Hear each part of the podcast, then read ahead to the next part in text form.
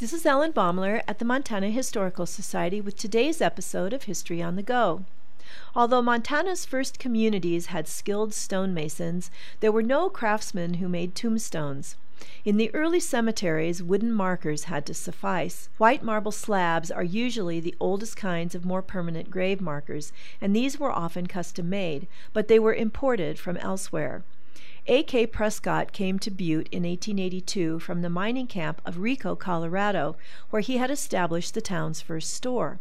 Once at Butte, Prescott overheard a bereaved husband lamenting that in all of Montana Territory he could not buy a finished headstone for his wife's grave. Prescott took this information to heart, returned east to Boston, and studied marble and granite sculpture for six months. He hired a stonecutter and set up shop in Helena, where he established Montana's first local tombstone business.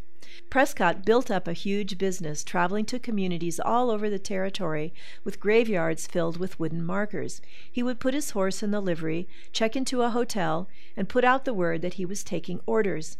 Then he would move on to the next town.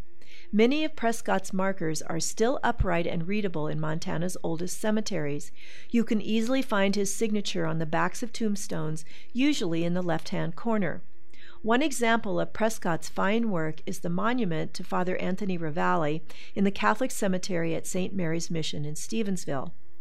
When others got into the tombstone business, Prescott sold his shop and invested heavily in sheep ranching. He made a fortune and always had his checkbook ready to assist others. This is Ellen Baumler at the Montana Historical Society.